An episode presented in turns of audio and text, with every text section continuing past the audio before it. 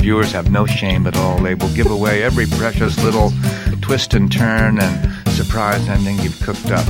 Author John Updike. Today on Now I've Heard Everything. I'm Bill Thompson.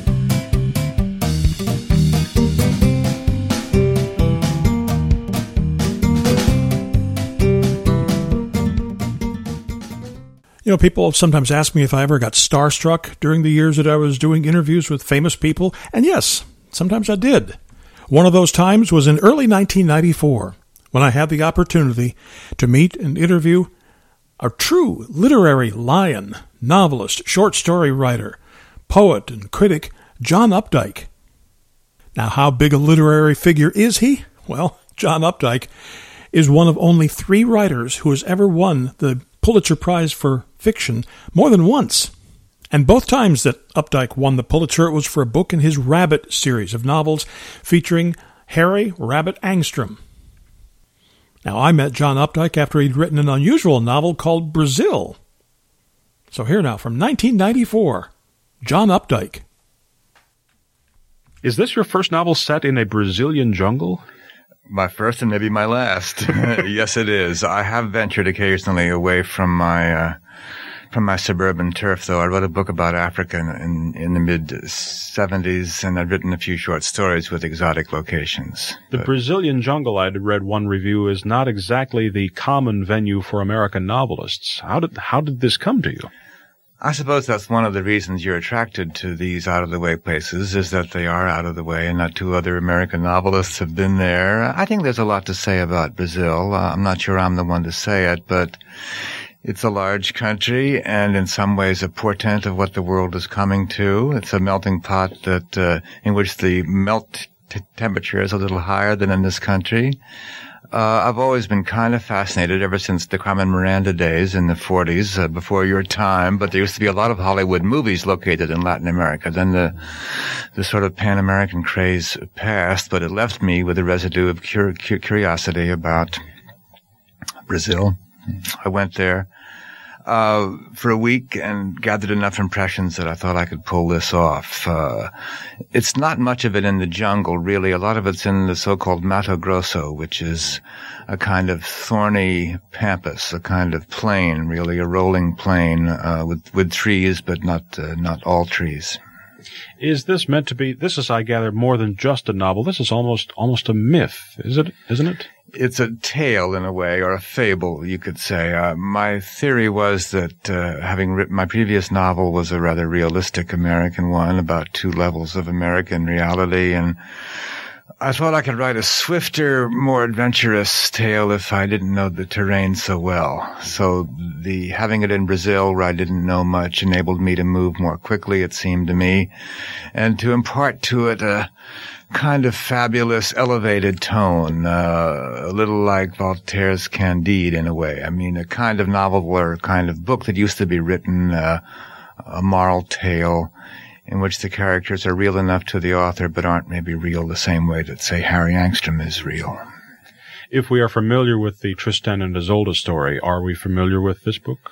You have a good start at it, although of course Tristan and Isolde in the legend uh, died fairly young, whereas my young couple uh, mature and uh, reach middle age. I don't want to give away all the turns of the plot, but you uh, see them through quite a few phases. It almost becomes the history of a marriage, and especially a violent and strange marriage, but a marriage nevertheless. Now, marriage brings us back to turf you're familiar with. Uh, I have written about marriage, you're right. And the marriages I've written about have tended to be unhappy ones, whereas this, in a way, is a happy marriage, or at least the, uh, the love between the two uh, principals remains uh, remains fairly high, and that's nice. And it's a sort of a happy book in a in a way. Is it the kind of book you felt like you had to write? I as I say, I wanted to change. I, one always, like as in business, you can't stand pat. You have to uh, move on and try something new. And it was certainly the kind of change of pace uh, I wanted to write. Uh, I thought it would be shorter than it is. It turned out to be 260 pages. I had visualized something about 200. Really almost a novella, quick and slim. I love other people's slim books, and it's a frustration to me that I haven't been able to write too many slim ones lately of my own. My books seem to get fatter. Maybe it's a part of the aging process. I don't know. I think all of us gets a little bit fatter. That's right. uh, my books, my books and my belt both say the same uh, thing. Uh, the hero is a, uh, when you first see him, is a 19 year old black slum boy from Rio called Tristão. Tristão is a real Brazilian name. I didn't make that up. I mean, actually the Brazilian names are quite c- colorful. A lot of classic names. Euclides is another name. Denunciano is another name in the book. That part of it was fun. He sees on the beach, which is a very mixed, uh, racially a beach, a Copacabana. I verified that with my own my own beach going when I was there. He sees a, a, white girl a little back from the crowd, and she turns out to be Isabel Leme, an 18 year old virgin and daughter of one of the governmental elite. Uh, nevertheless, uh, since they're all in bathing suits and in a sense equal in the flesh, uh, he goes up to her and they begin and she impulsively invites him back to their apartment and she, they, they make love and her family does not, as you might imagine, approve, even though Brazil is in some ways progressive racially. It's not so progressive racially that, uh, the father and the uncle are not indignant. And uh, in a sense, then the couple is chased by the disapproval across Brazil. Uh, they go to Brasilia. He's a gold miner for a while. Uh, she becomes a prostitute to support them in the, the, gold mining territory, and they wind up in the extremity of Brazil where some magic takes place there among Indians in the end. Uh, the book moves backward in a way through, through Brazilian history until you get to the Indians who were there before the Portuguese came. I, I am told, I, I haven't gotten that far in the book yet, but I'm told that once I get to that magic part, that that, the book almost becomes a whole different kind of story that you really, really bring us into that realm with an authority not common in novels. Well, I'm glad you've heard that, and I hope it's I hope it's true. Uh, there is a switch later on. Uh, I'd rather not talk about it over the air, although a number of the reviews have mentioned it. Reviewers, in fact, have no shame at all. They will give away every precious little twist and turn and surprise ending you've cooked up. But uh, yes, there's a switch, a magical act. They become each different uh, but remain uh, fond of each other uh, and enter the middle class. Uh, you could say, well, yes, you could say it. It's the truth. Uh, so yeah, there's there's a few surprises. Uh, when you write in an exotic setting like this, in a way, magic is easier to pull off than if it's in the United States, where you can look around you and see that not much magic takes place. But in an imaginary Brazil, who knows what goes on. How well must you know your characters before you begin writing, or can you learn about them as we learn about them. You do learn about them to an extent. You should have a vision, a pretty clear vision, and that you want to be that person. Uh, that's how I began with Rabbit.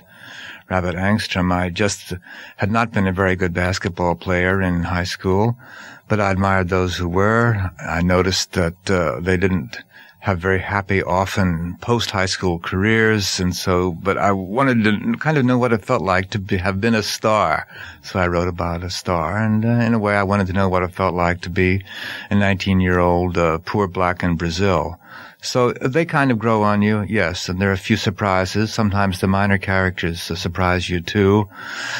In general, I, unlike some authors, know where I'm headed. I generally know the ending I'm aiming at because I figure once the book is done, the reader should have a sense of somebody's been in charge here and that the whole book uh, is a unit.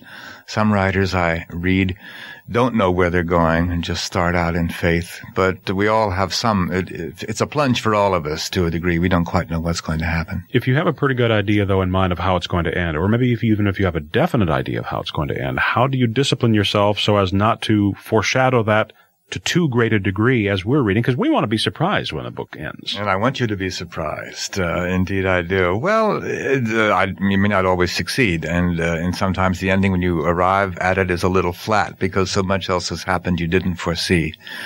But in general, I try to be in control with sort of loose reins, you know, not tight reins. I don't want to pull back the horse of inspiration so that he can't take a step, but. Uh, writing a book is not just inspiration; it's also a kind of constructive engineering task. Uh, so that no, I, I, don't think it gets too much out of out of control. Uh, I wanted this book to have uh, 30 chapters, and uh, I noticed I had to speed up after a while because at the rate I was going, it would have been 60 chapters. So you have to you have to exercise a certain um, disciplinary uh, facility here. Does the writing of books become easier with each successive book? Uh, not really. Uh, you gain a little expertise, but expertise in the writing business doesn't take you very far. It's not like playing the violin where you have a lot of finger skills. Uh, in a way, you're sort of starting with that blank paper every time. And also, the older you get, the more you've used up, in a way, the people and the incidents and the passions, the experiences that have meant something to you. I, I did wonder about, uh, uh, on that same subject, you use a metaphor early on in the book for, well, uh, his, his essential part. And it occurred to me, what a great metaphor this is that you're using, but now you can't use that again because you've already used it now in Brazil. If, if and what if a writer comes up with the, the, finest way to describe something, the greatest metaphor the world has ever known. You can't use it more than once, can you? No, and you can't hold back. You have to give every book, every story, uh, all you've got at the time in the faith that when it's done, uh, the glass will slowly fill up again. I mean, you'll get other things. But you're right. You shouldn't, I shouldn't use that particular metaphor again. Uh, I had an interesting experience the other night. I read a short story and then I read a piece of this novel. And in the middle of reading the novel, I realized that I had used the metaphor in the short story and in the, and in the novel. So, your your memory is not perfect, but in general, of course, every book should be a clean slate uh, for you when you start. You should try to do your best by the book you're working at, and then and then rest easy in the assumption that you will regain uh, some new inspiration. As you're out and about uh, on interviews and book signings, do you meet people who who beg you please find a way. Do something. Find some way to bring Rabbit back. I know he's dead, but please, please, you, there's got to be some I way. know. I it, believe me, it does happen. To my great surprise, even entering this building here, the receptionist asked me to do something about the terrible condition in which I'd left Harry Angstrom. So I'm touched. I'm touched that he was so real to so many people. Uh, but I can't make any promises. Uh, it seems to me when we last saw him, he was very, very ill indeed and not much of an escape hatch. Talk about magic. It would take an act of magic to bring him back in that sense. There might, however, be a way to write some more about the Angstroms as a group. Uh, I don't have to make any decision till about 1998. That's quite a ways away. I did want to, to wrap up with four volumes, uh, the the saga, because uh, all men are mortal. Why can't characters be mortal too? But uh, yes, in answer to your question, uh, I frequently meet people who want me to do something more with Rabbit Angstrom. You know, I, I told you at the outset that it was quite an honor and a privilege to have you here today, and I do mean that because uh, when I was in college, uh, there was uh, know, all the, the, the the writers that we read, the, the Tom Wolfes and the the uh, uh, the uh, John Updikes and the the Cheevers and things like this. I mean, your your name is is is a legend. I wonder though how much sales are important to you. Is it important to you to be a commercial success as well as a literary success?